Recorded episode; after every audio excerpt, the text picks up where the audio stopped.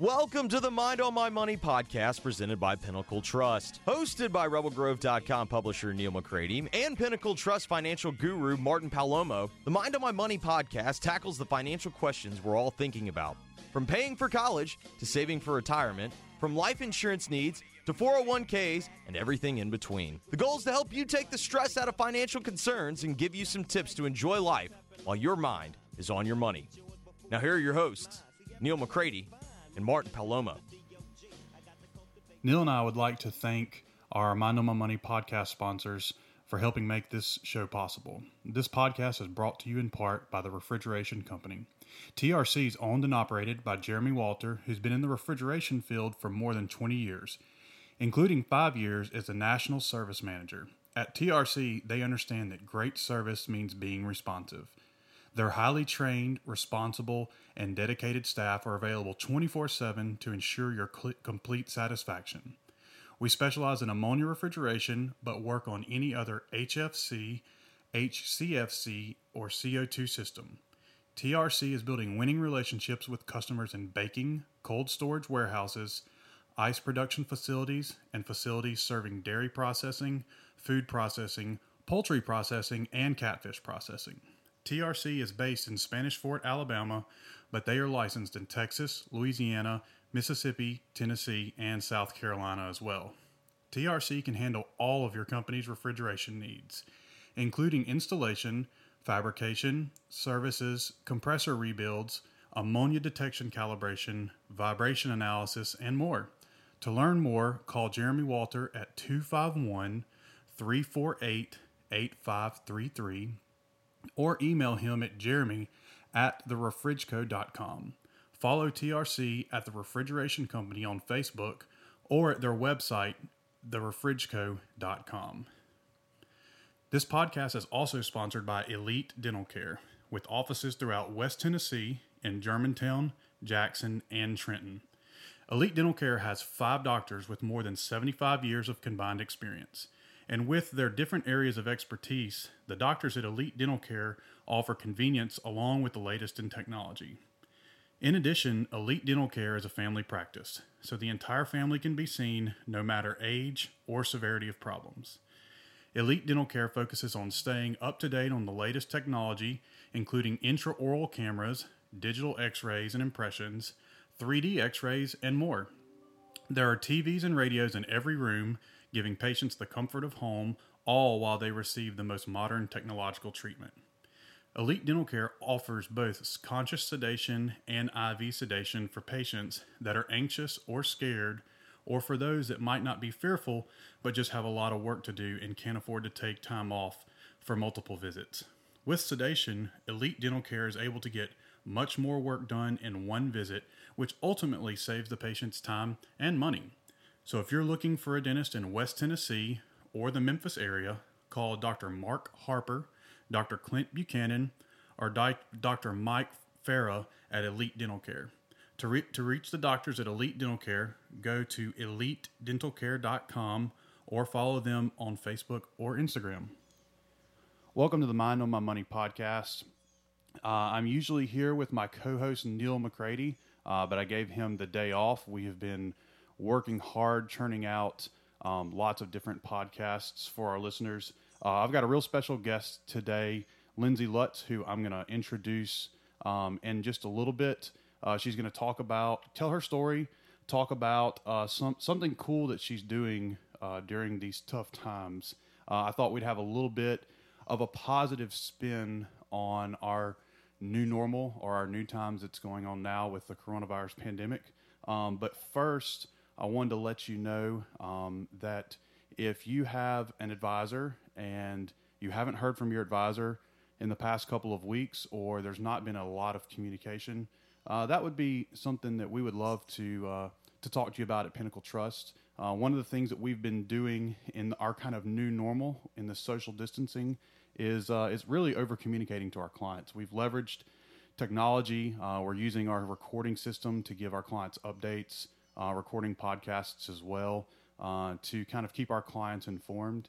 Uh, I know it's been uh, a real rough ride for a lot of folks, and sometimes all you really need is a hand, your hand to be held. You don't need to know how to build a clock. You just need to know uh, how to tell the time. So um, give us a call 601 957 0323.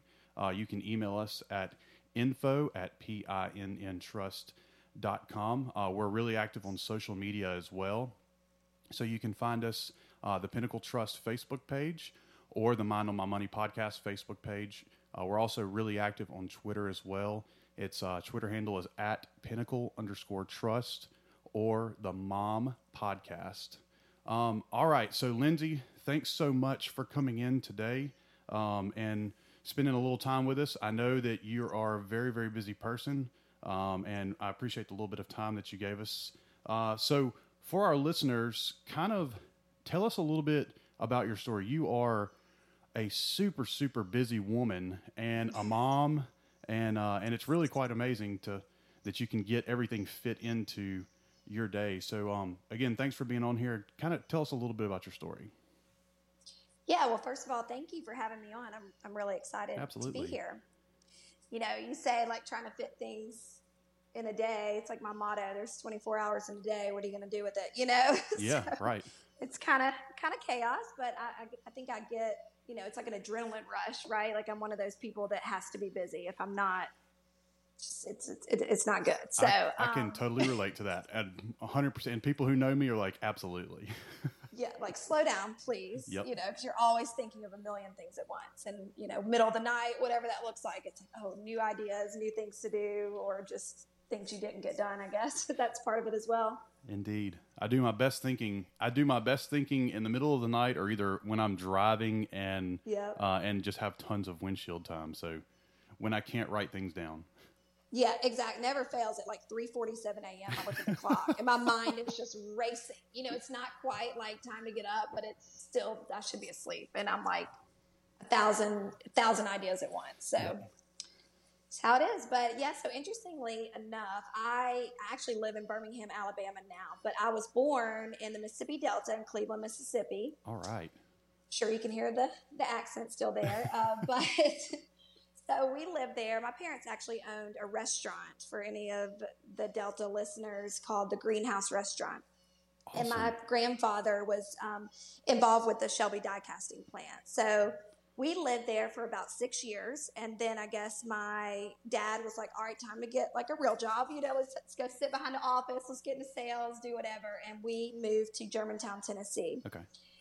And I had a little brother. He's about three and a half years younger than me. So we moved to Germantown to, you know, got super involved in every athletic thing that you can imagine. You know, my brother played baseball for the Germantown Giants. I was cheerleader, gymnastics, you know, track once I got to high school. He played football, soccer, every sport, you know. Well, you guys, you guys are like So- the all American family. Well, it was, you know, it, that's, I feel like that was like suburban America growing Absolutely. up, right? Absolutely. So we were always on the ball field. It didn't matter you know, what day it was. There was some sort of sports going on. So I grew up there after high school. So it's funny. I grew up actually a huge Ole Miss fan. Like every weekend, we were going to the Grove. We were going to Ole Miss games. But when it came time to pick colleges, it didn't really even cross my mind. You know, I wanted to branch out. Really? So my yeah, which is crazy. Like I had just grown up being an Ole Miss fan, but I mean you you understand like the highs and lows of that. Oh, so maybe I yes. was trying to protect myself. Yes. Yeah, it was. I think I remember like. God, I don't even remember what year it was, but I think it was like the Gator Bowl or something, and Ole Miss just got their butts kicked by Michigan. It was awful. And I think that was just like, you know, at that point I was like, this is, I'm just going to branch out and try to find something else. So my dad and I went on this college, you know, SEC college tour. We went to Alabama, we went to Auburn. I had gone to UT for like a cheerleading camp. I went down to LSU. We went, you know, like all over and nowhere, you know, I just didn't fall in love with any of those places. I loved Auburn, but it was really far away. I liked Alabama, but it was a little spread out. LSU, I was like, I don't think I'll survive this place a week. and I think my parents, were like my dad would have disowned me. My mom went to LSU, but we were Ole Miss fans. So you Wow. know, so okay, so you had a major house divided then. With, Yes. Oh my goodness. All right. All and right. then growing up outside of Memphis, everybody goes to Tennessee. Yeah, like at least when I was, you know, in high school. So my dad was like, look, just go visit Ole Miss without your parents, go for a sorority weekend or whatever you guys do, and then report back and we'll make a decision. And of course, I'm like the least most decisive person, you know, at least the most indecisive person in the world. So, you know, whatever. So I went and I had an absolute blast. And so there, the decision was made. I was going to Ole Miss. I was close enough to home, but far enough to, you know, kind of be in my own little world, I guess. So yeah, after and, high Oxford school, doesn't really feel like Mississippi either. Um, No. I mean, like for people that are listening that are outside of Mississippi, I mean, Mississippi certainly has like this charm, but Oxford is is just it just feels surreal. It is it it feels like old South. I, I just uh, you know I don't I don't even know how to describe Oxford. There's a a, a lot of charm in in Yeah. and just it's just beautiful as well. I mean, the scenery is beautiful, the trees, the campus. It's a beautiful place. And I went to Millsaps. so, so where did you go? I went to Millsaps. It's a little liberal Okay. arts school in Jackson. So um, Yeah. I don't have a dog in that fight, but my mom. It's funny. I grew up. Uh, my mom's an Ole Miss fan, uh, so we grew up watching the Rebels. But my dad went to University of Miami uh, down in Florida. Oh, wow. So and he was as funny. He was you know like so on on Saturdays we watched. Uh, he was Catholic, so the only thing on NBC was Notre Dame, and then you had SEC on CBS when I was a kid. So I watched Notre Dame with Dad because he was Catholic, and you know all good Catholics are Golden Domers.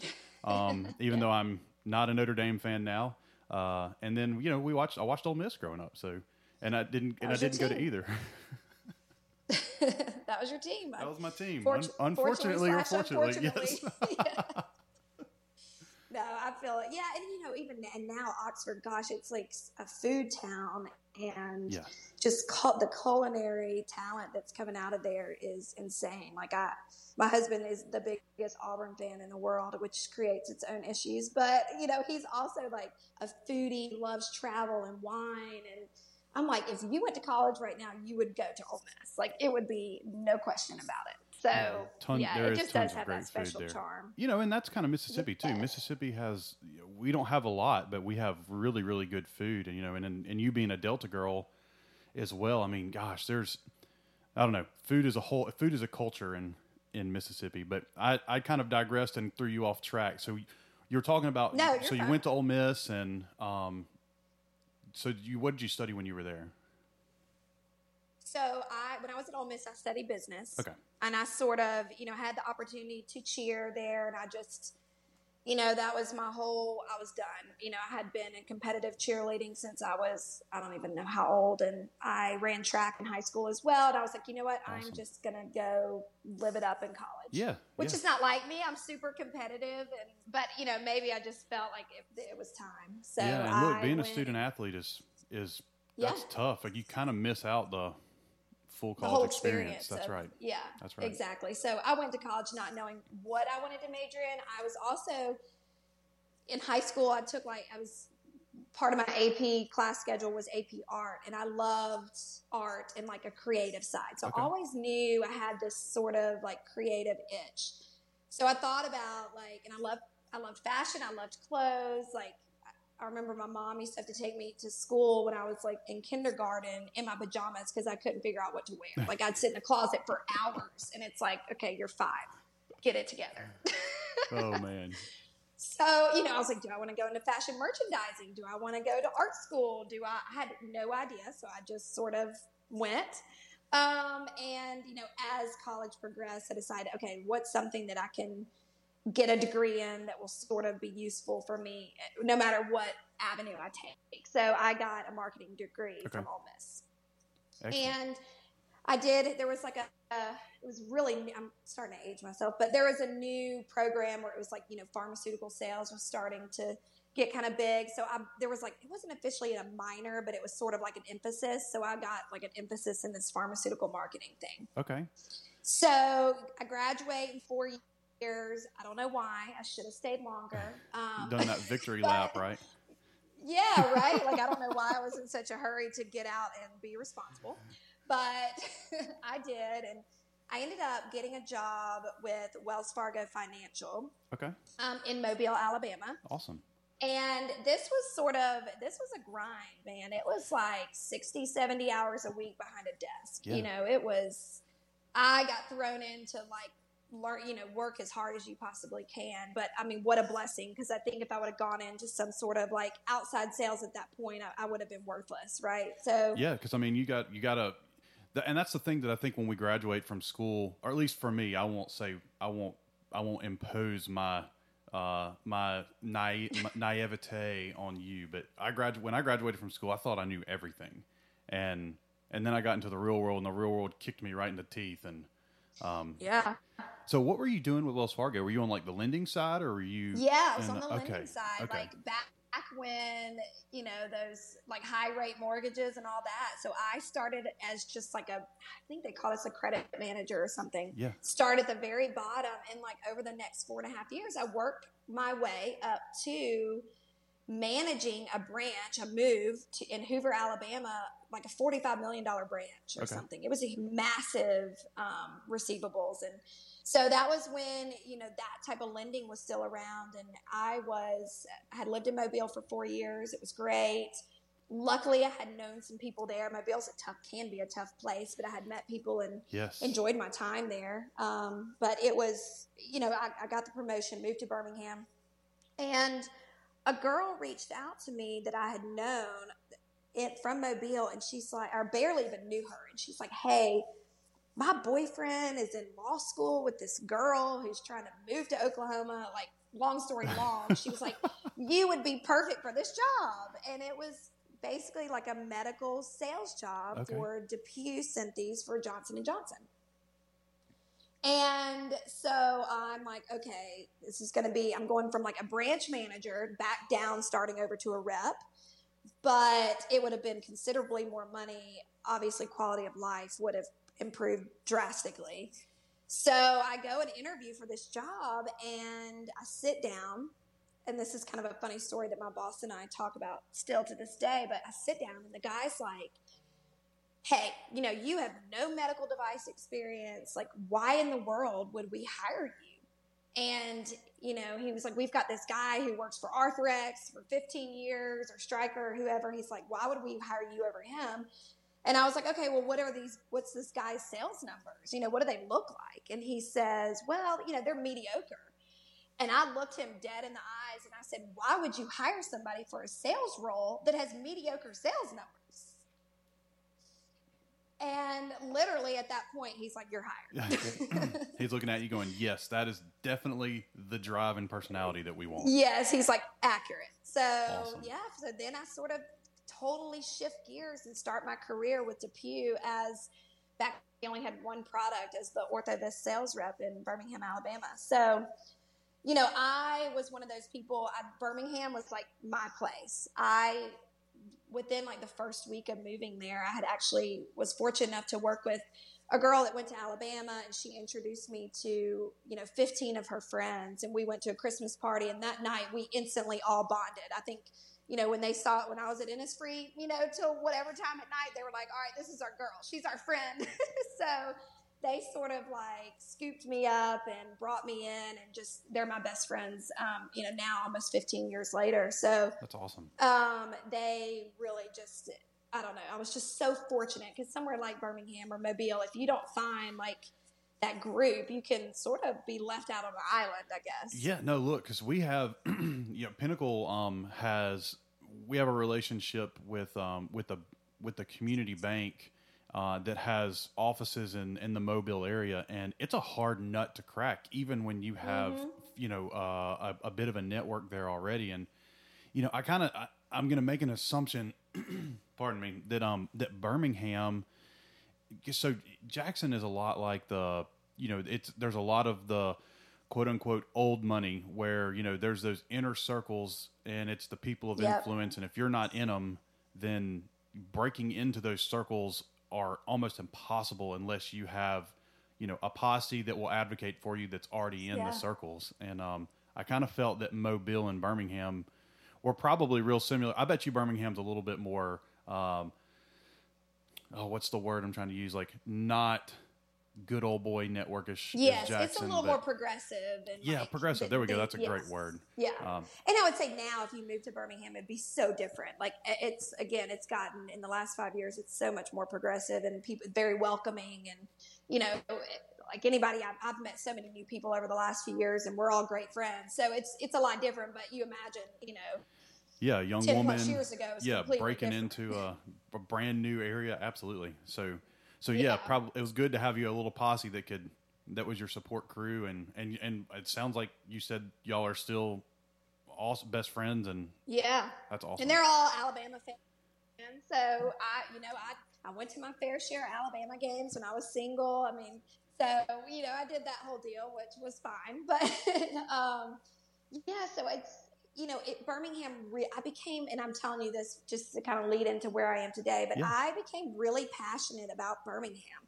And I really, I saw where the city was going and I saw the transformation. And I've always known I wanted to be a part of that you know, I see so many friends and businesses that have sort of shaped the city to, you know, into what it is today. And I, you know, as I got older and more involved in the community, I really wanted to be a part of that. So, um, I guess fast forward, you know, I've, I'm selling Orthovisc, you know, to orthopedic surgeons for about four years. And my manager at the time, she goes out of maternity leave and decides, you know what, I'm going to retire. I don't want to, you know, I'm Oh, stay wow. home with my kids. I want to work with my husband, whatever. So I call her boss and I'm like, hey man, I want to apply for her job. And he's like, well, that job has changed. He's like, at this point, you would be managing the 10 or 11, you know, quote unquote orthovisc reps, but you would also be managing a group of 60 guys on the Mitek surgical side that are in the OR. He's like, you have no OR experience. You don't know anything about surgery. And he's like, uh, you're just not a candidate for this job. Well, we were hopping on a plane to go to Vail as I was having this for our like New Year's vacation or whatever. This is pre kids, and when you can just drop whatever and go right, wherever. But- right. so we're headed off to Vail and you know vacation, and he calls me back. He's like, "All right, Lindsey." He's like, "Maybe." He's like, "Let me interview these people at our home office, and if it doesn't go well, then I'll give you an interview." And I was like, "Nope, nope. I'm going to fly there and I'm going to interview." I was like, "Sorry, I'm going to be there." He's like, "What do you mean?" I'm like, "I'm going to fly there." So I drove like.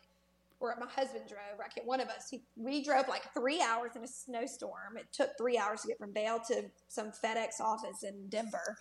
And I put together, like, I spent hours there putting together like a business plan and that I didn't even know what I was talking about, but what I thought was a business plan and a plan to manage this group of, you know, 70 people and all this stuff. And I hopped on the airplane and, uh, you know, a day early left our vacation and flew to uh, Raynham, Massachusetts, where our home office was and showed up and, you know, I was like, my goal out of this, I may be underqualified. I may not be ready for this position, but I've got to make them tell me no.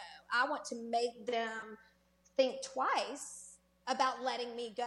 I may not be ready now, but I want them to think twice to say, "Hey, you know, we need to consider this this lady for this position. If not, you know, she may go do something else, or she may take her talents, or whatever." And so, I think having that sort of I don't give a you know what, like Yeah. I'm just here, you know, I have nothing to lose type of mentality. You know that that boded well, right? So I apparently knocked it out of the park. And he called me that night at the airport and was like, Hey, I think you got the job. That's awesome. So like when you, and that's kind of, you know, the most dangerous people are the people that have nothing to lose.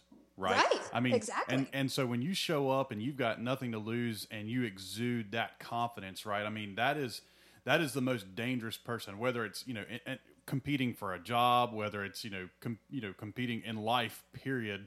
The people who have nothing to lose, just like you said, don't give a blank and will Right. do whatever they need to do. To, and I'm and it's funny. Uh, I call my business partner and I. We call each other street rats um, because we grew up. You know, we kind of grew up having to scrap and fight for all of the stuff that we have, and that's just in my blood. That's our nature Yeah. is to be fighters and scrappers, and you know, all is fair in love and war. And war, it, a war is a very broad topic. Uh, war is business. Yes. War is you know many different things, and and uh, so I total I totally get that, and and that street right that street rat mentality is is uh it's it's definitely a weapon when you're when you're fighting for something. Yeah, I mean, and just to kind of like to give a football analogy, it reminds me a little bit of like the 2012 Ole Miss season, right? Like you're coming off a two and ten season that was just gut wrenching, horrible, like all the you know all the adjectives to describe 2011 football season, and they had nothing to lose, right? And right. they went out there super scrappy and you know, it's just you just play so differently at that point. And I think so. Yeah. So I got the job, and I go from this. That's awesome. Sort of cush job. I mean, it was pretty. You know, I've been there for four years. Like I had ninety percent market share. It was pretty. Wow. You know, I went and made my milk runs every day. Like it was. I was going and hanging out with my friends in the clinics. Like, hey guys, I'm here, just checking in. You know, to this job that was like oh my gosh, like you can imagine you have all these people, and I take it so personally that their livelihoods sort of rely on you, yeah. you know, and I took that like, I literally was could never get off the phone. I was traveling every single week, you know, Monday through Saturday sometimes. Like it was a grind, but it was so much fun. But I look look back at it now and I'm like, how did I survive like those three years? You know? Yeah, you just do it. You grind and and this was pre children, correct? Yeah, this Yeah. is pre kids. Yeah, that's gonna say. So like you can grind. I mean, and even I think even when you have young children and you Even look at them, babies, yeah, yeah. you look at them and you go, I have to do this for their benefit. You can grind because I, I'm the same way. I look at things that I did. So I worked for a consulting firm in um, for from oh, 2007 through 10, and it was an investment consulting firm. And we were I was based out of DC. We were a global firm, and um, some of the I mean, it, when you were talking about the 70 hour work weeks, I was just like, oh my gosh, Yeah. that's Cambridge, and that was my life. And I mean, but I had and I had young kids, but I had to grind because if I didn't, like that was their. They were. I would look at them and go, I, ha- I have to do this for them. I have to pay my bills. I have to. Yeah. You know, they need to have a quality of life, and so you can just do things that you know. It's like the, the the quote unquote the mom that picks the car up off of their kid. It's adrenaline. I don't know where it comes from. It just it's an energy that's when it's not about you and it's about your kids and and then and I think you have that when you're younger too. Um, and then as you get older, like 100%. at least for me, as I've gotten older, you know that energy has to be channeled by something. It, it's not Something, Just, yeah, it's not just there innately all day, every day. I just wear No, myself you've got to find. Yeah, you find things that give you that energy. Yep. So wow, Yeah, so you so- went from kind of like totally autonomous, all you had to Yep. do was worry about your stuff to Yep. now you're responsible for 10 11 people plus the 60 person team that's Yep. OR. And then what was your region? Was it was So it it's and it's actually or- the same. It was Oh, okay. um so it was similar to what I have now, but it was Alabama, Mississippi, Georgia, Arkansas, part of Tennessee, all of Florida, and South Carolina. Oh my gosh. So y- I'm assuming that you were flying Yes, to everywhere. Okay, okay. Yes, Yeah, because if you were was driving, I'd just be like, "Oh my gosh, no, that I mean I drove road you know, warrior. to Mississippi and my rep in Alabama, but that was I guess Memphis and Arkansas, but that was it. Everywhere else, it was just on an airplane every single week, and I had a blast. I mean, we, you know, I covered the majority of my reps were in Florida, so I was in Tampa, Orlando, Miami at any given time. Yep. You know, and I really. It was cool to sort of see those cities. Those are Oh, places yeah. that I'd never been, or may not. You don't just, you know, a lot of times you don't just pick up and go to Tampa. You know, like usually have like a reason to go. Yeah, or- and surprisingly too, because like Tampa is, we I've I've been to Tampa probably four times in the last two years, um, all for events where like my son plays competitive Yes. soccer, so we had National League soccer down there. Um, we've had, uh, we've gone to Busch Gardens, and Tampa is a really cool city. Um, I think uh, it's starting to kind of come into the into the fray, and people are realizing how cool of a city Tampa is. And of course, Orlando is we're Disney fanatics, um, and I was even before children. I think it's just because like I'm a I'm a little kid at heart, um, Yeah. and, and and we love Disney. And then my dad's family is all they're all in Miami, so South Florida was my second home. Um, and so yeah, I mean like yeah, those those three. I mean, and actually all almost all of Florida is there's something different in Florida, and and each of the cities are different. It's a and- different place. yeah, it's like yeah, it's like being in a and especially like Miami is like a almost like being in a different country. It is, and there's so many different facets, and that's the thing. Like watching those these cities like change. I mean, just like Birmingham, like over the past, you know, because I've been traveling down there for eight years, and it's like, Yeah. yeah, Tampa. Uh, I mean, gosh, in the past three or four years, it's like a completely different city. And, Absolutely. you know, and then Orlando, there's, you know, I love going to Winter Park and just walking up and down those streets and eating and all that. So it's just really cool, like the experiences I've gotten from this job. But, you know, now like my position has changed a little bit to where I'm only managing like those 10 people. It's now 13, but it's like our early intervention, what we call, I guess, division or whatever of J and J and of DePuy. So it's a little bit more focused, but it's still the same area that I'm traveling in um, every week. But back, gosh, 2014, as if my life was not crazy enough, like managing this insane thing. My husband and I went to St. Bart's and on vacation, I was like, I'm going to start a blog. I didn't even know what a blog was, but like my friends were like always asking me questions. And I was, you know, whether it was fashion or travel or food, because, you know, I'm traveling everywhere. You know, we're going to Orlando. Where should we stay? Oh, I'm going down to Miami. Where should we eat? And it was like, I need to just put that stuff down on paper. Like, so I'm not answering the same question a million Yeah, times a day. absolutely. Efficiency. And so I yeah, so I start this blog and it's a play on my last last name. It's Life Lutzurious, like L U T Z at the beginning. And it start gosh, if you go back and like look at those posts, they're pretty bad, but you know, fashion, like start dabbling in Instagram. My first post was like a travel post about St. Bart's and you know, I I'm like I seriously I look back now, I'm like, what is wrong with me? Like I guess I didn't have kids at that point, so there was a little bit more downtime when I wasn't traveling for work, or like if I'm sitting in a hotel room, Yeah. nothing to do, I'm like, Just I, you know, I would something out. stay crank something out. I would stay up all night working for my job just because I'm like I'm at I'm in a hotel and Yep. I don't want to have to do this when I'm home with my husband, so I'm just gonna crank it out.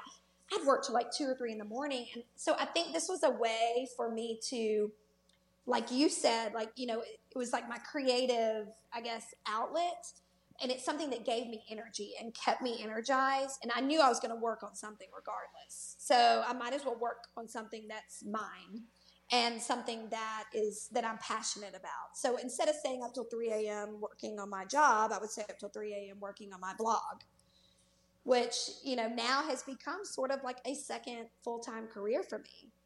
Awesome. And- yeah, and I mean, and I'm and I'm just kind of looking at it online right now, and I mean, and you have you have a lot on there that's you know. So I'm, and I know we talked about it a little bit before we started recording, but you know, almost all the and my my wife is loves fashion. She loves makeup. She loves travel. She she does skincare um, for a living, and you know, like all of these topics are things that she's interested in in one yeah central location. Exactly. And I think that's like women our age, like, you know, it's, I guess, toward like the, sort of like the beginning of the millennial, toward whatever that other generation is. You know, it's like there are things that we want to stay looking pretty. We want to be up on the fashion trends. Right. Like, we may not be trendy, but like there's all these things. Like, we want to travel well, we want to eat well, we want to stay fit. And I think there's just a really, a really cool niche, I guess, for that um, for women our age. That it's just, I don't know, it's just kind of like your everyday life. Like, how can I help these women feel more confident? You know, stand out amongst the crowd, um, plan things for them and their families that are beautiful and fun, but you know, are also unique to them. And I think, you know, it's really one of the, I guess, one of my whys is like, you know, how do I do something that's bigger than me every day and how Yeah. do i work towards something that's bigger and so i just think you know it's just a great outlet you know of course for me personally but for women especially now during all this you know coronavirus covid-19 stuff you know i poll my audience and i'm like what do you guys want to see? And they're like the same thing.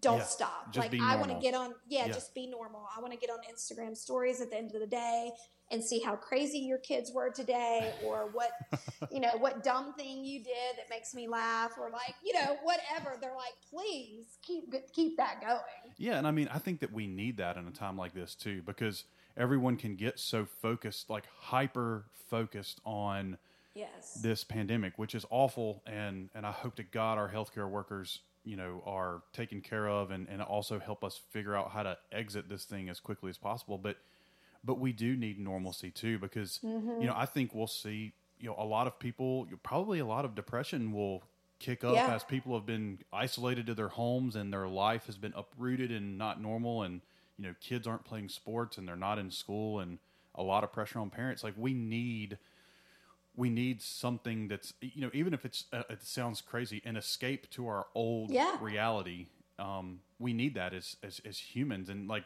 for me i'm a super extrovert. Uh, I, I think i described earlier if i was an animal i would be a lab. And you know and i need that like i need human interaction. I need i need contact and and you know and that's one of the things i've struggled with. But you know being able for for your followers and for the people that are you know that are looking to you f- through your blog or through your Instagram pages, yeah, I think I think they're exactly right. You know, we want to we want normal or what normal Yeah. is, and that's kind of the that, that's kind of fantasy world right now, right? Is our Right. our old reality is our new fantasy, and uh, so I totally agree with your readers, and I'm glad that I'm glad that you're doing that too, and you know, and trying to provide something that can at least provide an escape, even if it's just the the old reality.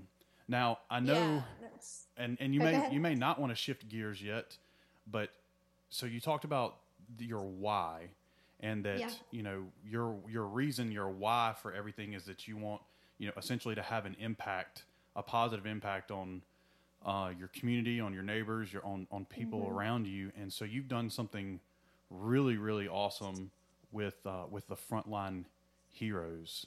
Um, Yeah. Talk about that a little bit because man, that was when Stacy told me about that. I was like, oh my gosh, that is phenomenal that someone just grabbed the bull by the horns and and took off with it. So.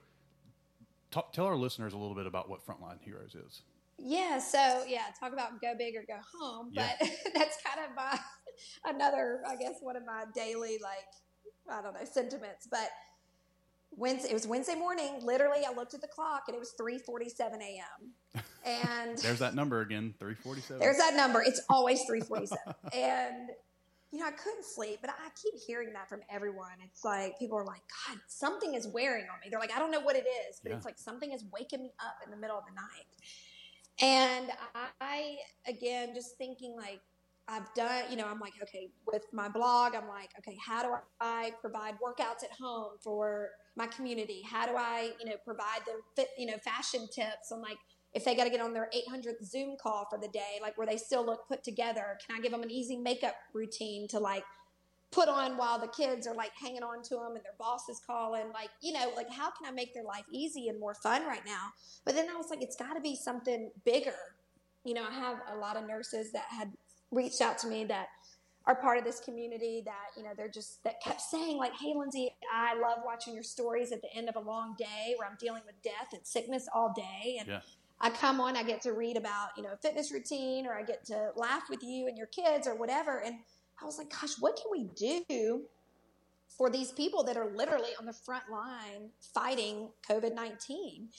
And I was like, okay, ask yourself, Lindsey, what would you want? You know, like if what's something that would make you smile, just something small. And I was like, immediately thought of food. I was like, I would love for someone, you know, to bring me food, or like I would love to just have my favorite restaurant cater or whatever that Yeah. looks like. I was food always makes people happy. Indeed.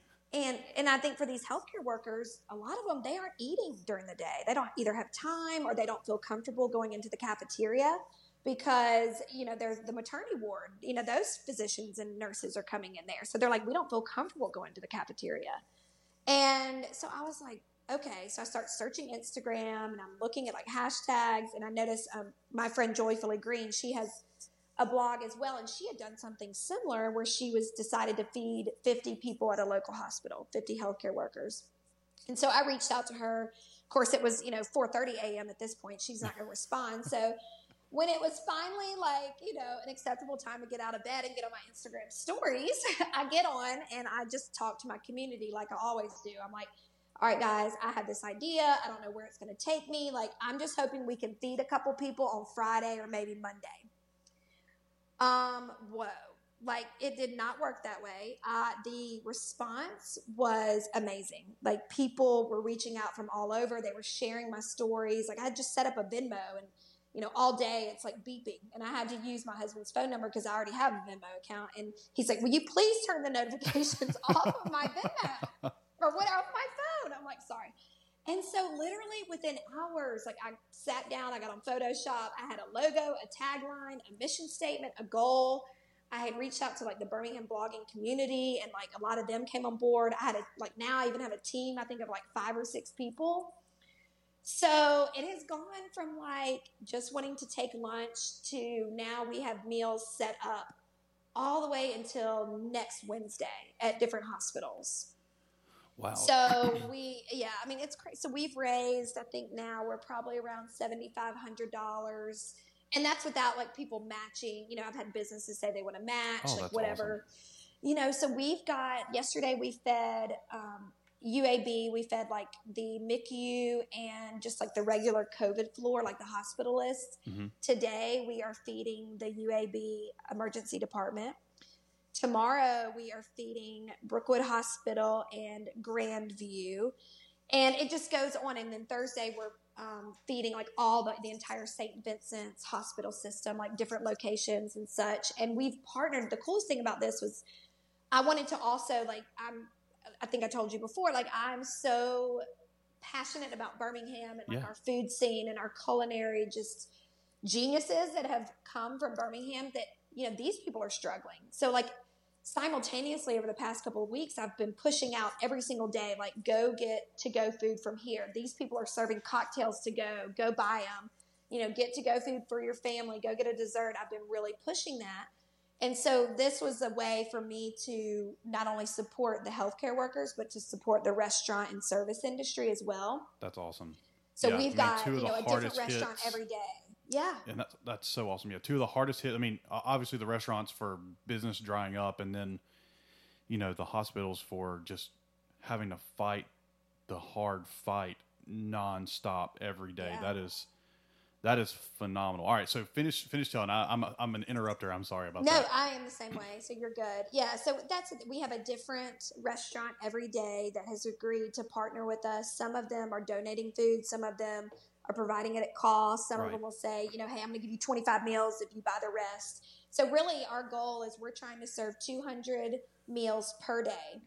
So like 1,400 meals in the first week, and you know, all donations are being made through Venmo. That's awesome. We've had, you know, different partners, like I said, step up and have really like there's a a place here that's like pre pre cooked foods called Fit Five Meals. They're super healthy. They've been working really closely with us and um, have really been driving this as well. But you know, and now we're starting to get corporate sponsorships and you know all of this stuff. And I actually I got a text message. I just want to read this to you if I can find it really quickly. That from one of the nurses. She just said you know, thank you so much for all the food and goodies. We're so appreciative, and it is feeding so many hard workers today. I can't thank you enough. Work has been so tough recently. We work with a sick and dying population in our normal work seasons, but when we have what we have been seeing recently is unreal. It's heartbreaking. We have such limitations on what we're able to do for our patients, and it hurts our hearts knowing that while also being their loved ones right now. Keep us in your prayers. So many people have come into the break room today and have seen all the goodies and have been incredibly touched that you guys took the time to love on us. We appreciate you. Absolutely. So- I mean, and that's you know, and that's so that's authenticity. That is from the heart. If the, and if that doesn't heart, tug yeah. on the heartstrings, then then like I don't know, you're just not human. Um, because it's I don't know, they are fighting, and that's the the crazy thing about this whole uh, the whole pandemic is you know something you said where and, and I think I, I think I interpreted it correctly. I might have interpreted it incorrectly. Where they said you know essentially the nurses and the medical staff are having to be their loved ones because Yes. because because family can't come visit when Correct. you know if they're in quarantine and and that's got to feel really lonely for the patients as well um, and and I imagine for the family members too so you know those our healthcare workers are not only trying to help heal them but they're also the only you know source of love or affection or Yeah. companionship that they have and, and probably a really dark lonely lonely play. I didn't even. And I mean, that just hit, that when you said that, that's I what know. hit me, and I was just like, oh my gosh, you know, that's that's heart wrenching. So how do how do people who have this is their first time hearing about Yeah. uh, the frontline heroes?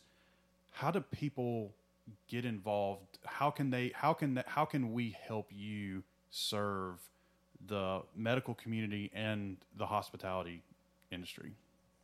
So right now, what we are doing is we're collecting donations via Venmo.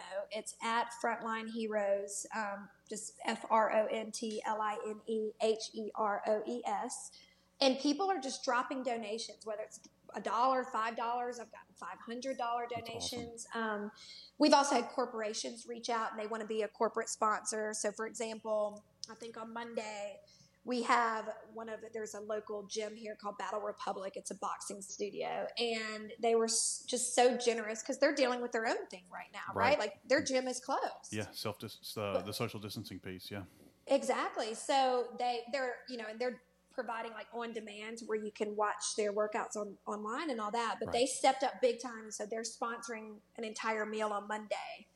So you know, it's I think the corporate donations are probably what's going to drive this further. You know, I was thinking this would go for like one day, and now we're looking at you know 14 days at this point, and we want to keep it going as long as we can because you know, we may go back to normalcy. Now it's been pushed back, you know, to May 1st. We may go back to normalcy May 1st, but guess what? These hospital workers are not. or not? No, they got they're The- in for the long they're in for the long fight. For the long haul. And then the restaurants, they're probably not going to go back to normal right away either. Yeah, I think it'll. And I mean, and we have so Jackson and Birmingham are so similar in that regard. With well, one we have the medical center in Jackson that is, Yep. you know, the state's only you know level one trauma unit, and Yep. they they are ground zero for caring for these patients through the pandemic. And then uh, Jackson also had there's there's absolutely nothing to do in Jackson except for eat food, and we have plenty of awesome restaurants, but a lot of them are hurting. Um, Yeah. And gosh, that would I don't know. I'm not trying to trying to trying to make you a, a busier person, but gosh, you know, I could see how this thing could spread around. You know, the the country of communities stepping up and saying, "Hey, we want to. We're going to stay inside and do our part, but we're going to help. You know, we're going to help these restaurants, and we're going to help these. We're going to do something for our medical community as well. And I mean, I don't, I don't see how that could. I, I could, I could just see that thing spreading like wildfire across. Yeah. And it, I've had people reach out to me from Phoenix, from Atlanta, from Nashville, like all over the country. They're like, how do I do this? And I'm like, okay, it's very simple. Just set up, you know, a Venmo account. Yeah. and start reaching out to your contacts because I guess that was you know sort of a, you know I wanted to use my platform in a Yeah. positive way. Like, what is the point of having this platform if I don't use it positively, right? And Absolutely. so I think that helped it sort of spread, but.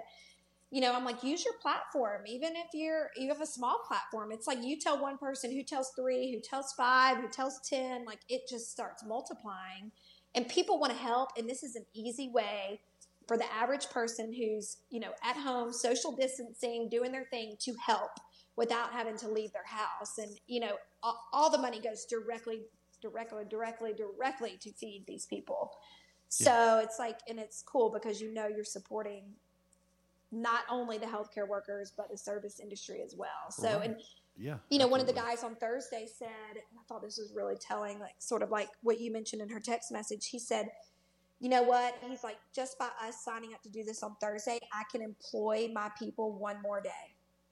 Like he was like literally said that Wednesday was gonna be the last day he could employ his workers, you know, and he's like, I can employ them one more day. I can do it one more day. I can do it one more day. As long as I have work for them to do and we're providing meals, he's like, I can keep it going one more day. That's awesome.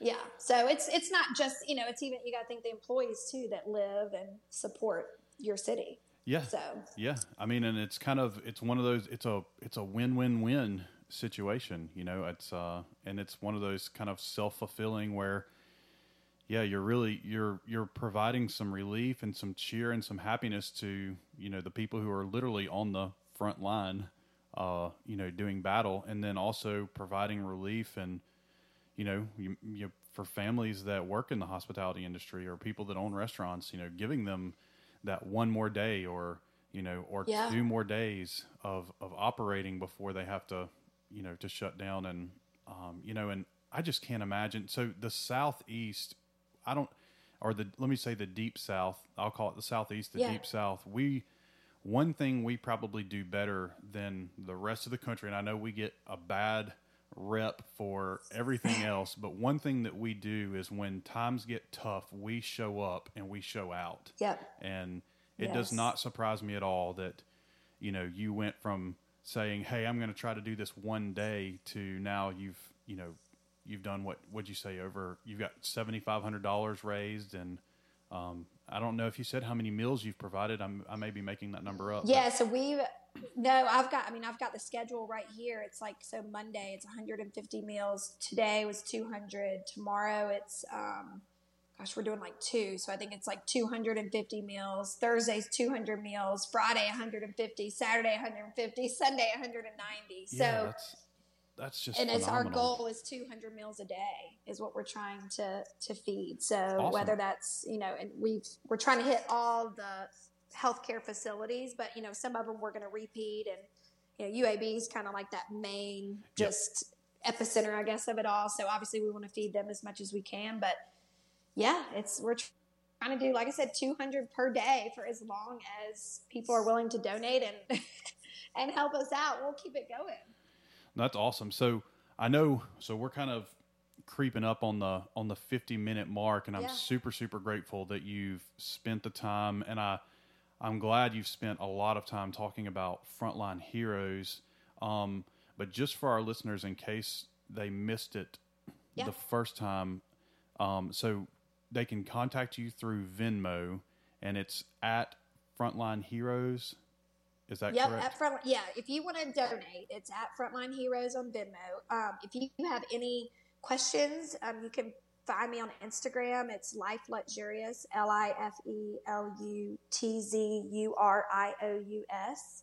I'm happy to answer any questions you have, and I also have a blog post. So, like, you can Google Lindsey Lutz Frontline Heroes, or you can just go to my website, lifelutzurious.com. I sort of put in like our mission statement, our goals, like how you can help, all of that just in one place. So feel free to use any of those resources if you have. But again, if you have questions, just reach out to me. Some people are like, "Where's my money going?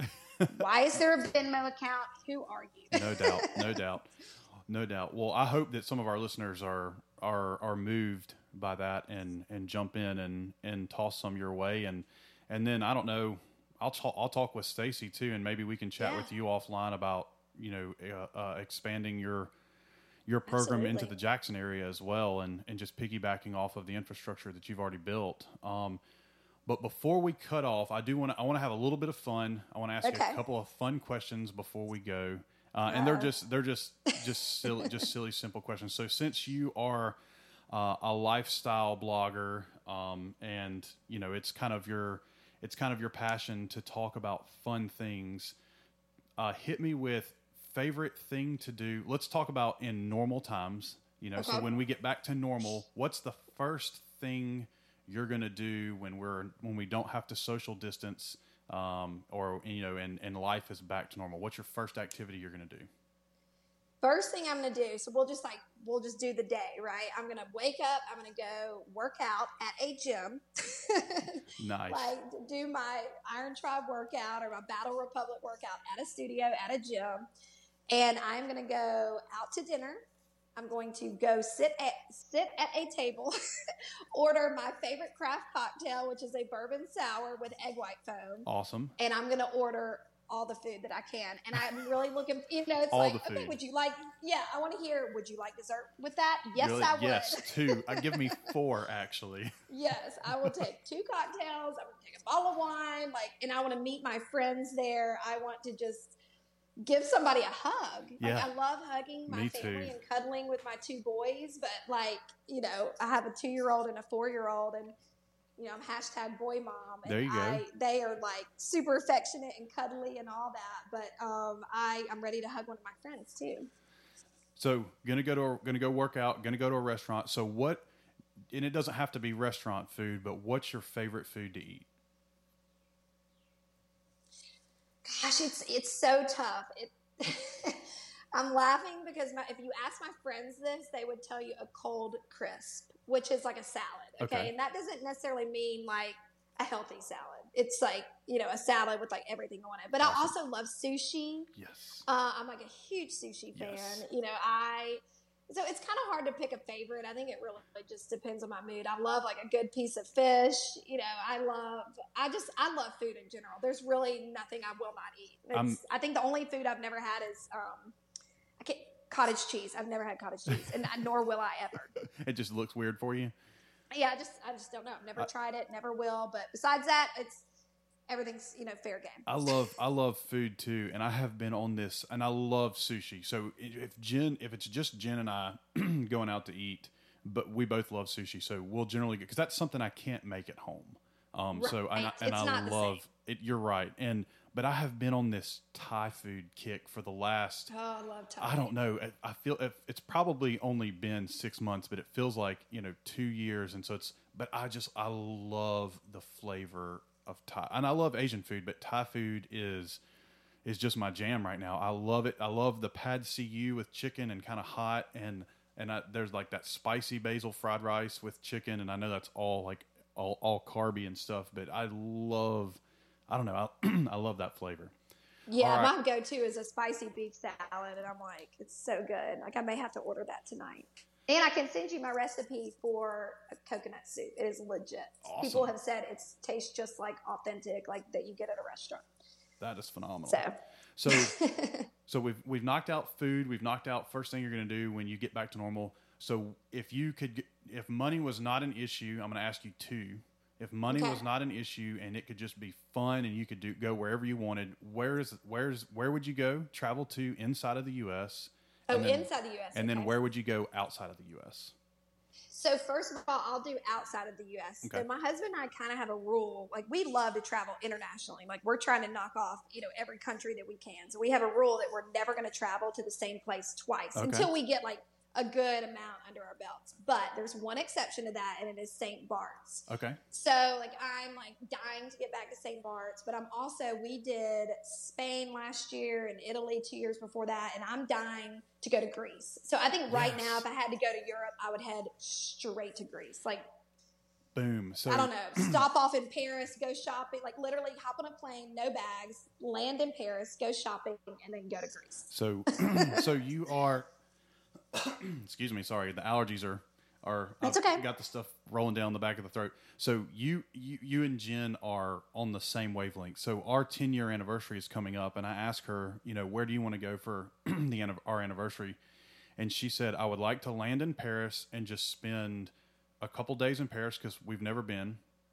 And then Yep. and then she said, um, you know, I'd like to go to Italy, but we also want to do a. gr- So one of my buddies did a Greek cruise, and Oh, he said it was amazing. phenomenal because like during the day you get you're in a different port and you get to explore. Um, and I I think they said it was like a seven or ten day Greek cruise that he did. And, um, and so the ship moves at night while you're sleeping to the next port. And then, so it's kind of like you're getting to experience all of Greece without having to do any of the traveling. So we are, I'm totally on board. And I've heard that cruise is really luxe too. It's like oh, not, oh, like, yeah. you know, just hopping on a cruise. Like it's, I've heard it's really impressive. Absolutely. And so, and Jen, we've never done a cruise because she's kind of like, those are floating petri dishes. And, Right, exactly. and then she was like, you know, with our luck, we'll go on a cruise and it'll break down in the middle. I'm like, Jennifer, that doesn't happen. And then, do you remember? I don't know. It might have been about ten years Yes. ago. The Carnival cruise that broke down in the Gulf and had to be towed into Mobile. yes. Yeah. So we were we were on our way to Gulf Shores when that when that was happening, and she was like, "See, that's why I'm not." And I'm like, "All right, I'm, She's like, "I'm not done. doing it." I'm done." But she is willing our to go on the Greek cruise. in so- August, so we're kind of like in that same boat. Like, Awesome. Where we're going to go in August. Awesome. There's a cool place, and so you say like inside the United yeah, States. inside My- the U.S. My favorite place, like I am a huge New York City fan. Like I, I go to Manhattan like four or five times a year. Like it is my place. Like I love it. I love the hype. You know, just the rush of just like going, going, going. Like you know, Yeah. you're, it's like the hurry up and wait where you're like rushing, rushing, rushing. you gotta wait in an Uber, and then you're like working in the Uber, and then you're meeting people, and you're going out. Like I don't know. I love New York City. So I you know, I'm like ready to go back. I'm like, can't wait. But if you're sort of looking, it's not in the United States, it's in Mexico, but it's just right off like Baja California. There's a really cool wine area there. And so I think that's where we're going to plan maybe for our 10 year anniversary is to go there. Awesome. So yeah, I mean, there's I love to travel. Like literally, I, that's I'm, I had so many. We had trips planned to Charleston, 30A, New Orleans, like all this, all in like April, May, June, and they've all been canceled. Canceled. Yep. Uh, which So which really sucks, but I totally understand why you would why you would do that. So 100. percent Yeah. Not everybody stay home. I told Stacy, I'm like, stay home. Do not leave your house. Like we do not need to be doing anything right now, but Yep. we can still reminisce and you know sort of mourn those trips that we aren't taking right now. and then and then you'll get to do it you know at some point. point and that's kind of you know one of the things that i've said is so us being in the investment management business um, these last four weeks it felt like you know working 30 days every week Yeah. and you know we're taking care of our clients and you know and i think i probably stress more about making sure that we take care of our clients than our clients actually stress about it because it's a big responsibility when you're responsible for someone's entire livelihood and, uh, Exactly. I told Stacy, I was like, look, when this thing is over, I didn't have another vacation because we took one in, at the beginning of our middle of February. We took a vacation. Uh, I was like, I didn't really have another one, a big one planned this year. I was like, but as soon as this is over, I'm going on vacation for a little while. And I love you, man, and and I'll be back. but I'm I got and I told him I was like, dude, I'm probably going to Disney so I can escape reality. And they just laughed. They're like, dude, why don't you go somewhere else other than Disney? And I don't. I just I love Disney. I, Yeah, you love know. it, and you know that's like your happy place, and it's like that's kind of like St. Bart's for me. I know what to expect, and I'm like, I know it would just be easy and like make me, you know, bring us joy. Absolutely. Absolutely. Well, Lindsey, look, it has been awesome to have you on. I'm so glad we got to do a kind of an upbeat podcast and talk about the positive things that are coming out of, you know, a really bad situation. I mean, and you made lemonade out of lemons and and that's really really awesome. And so for listeners, if you guys want to support Lindsey's um, frontline heroes, you can Venmo whatever dollar Yep. amount you're comfortable with, um, and you can Venmo it at Frontline Heroes. Uh, Yep. You can check her out on Instagram as well, and that's is it Life Lutzurious? That's the yep, that's the life Instagram. luxurious. Yep. So instead of like Lux, it's Lutz. L U T. Z U R I O U S. Yep. A little play on my last name. Awesome. And then your blog is also Life Lutz L U T Z U R I O S dot com. I O U S dot com. I. O U S dot com. Sorry. No, I'm a good. math I guy it's so and I didn't Every spell. time somebody asks me for my email address, I'm like, oh god, I gotta get a shorter email because this is too much. Well, I really appreciate your time today, and um, yeah, thanks and for having me on. Absolutely, and and also for our listeners, don't forget um, if you're listening and you end up calling us at Pinnacle Trust, and we end up figuring out that a partnership is going to work between the two of us, uh, then you will get ten percent off of your first year's fees if you just mention uh, that you found us either through the Oxford Exxon podcast or on this one, the Mind on My Money podcast. Uh, for me, Martin Palomo, and for Lindsey Lutz, thank y'all so much for your time and listening, and everyone have a great day. Thank you. Good talking to you. Thanks, Lindsey. Appreciate you. All right. Hotty toddy. Hotty toddy.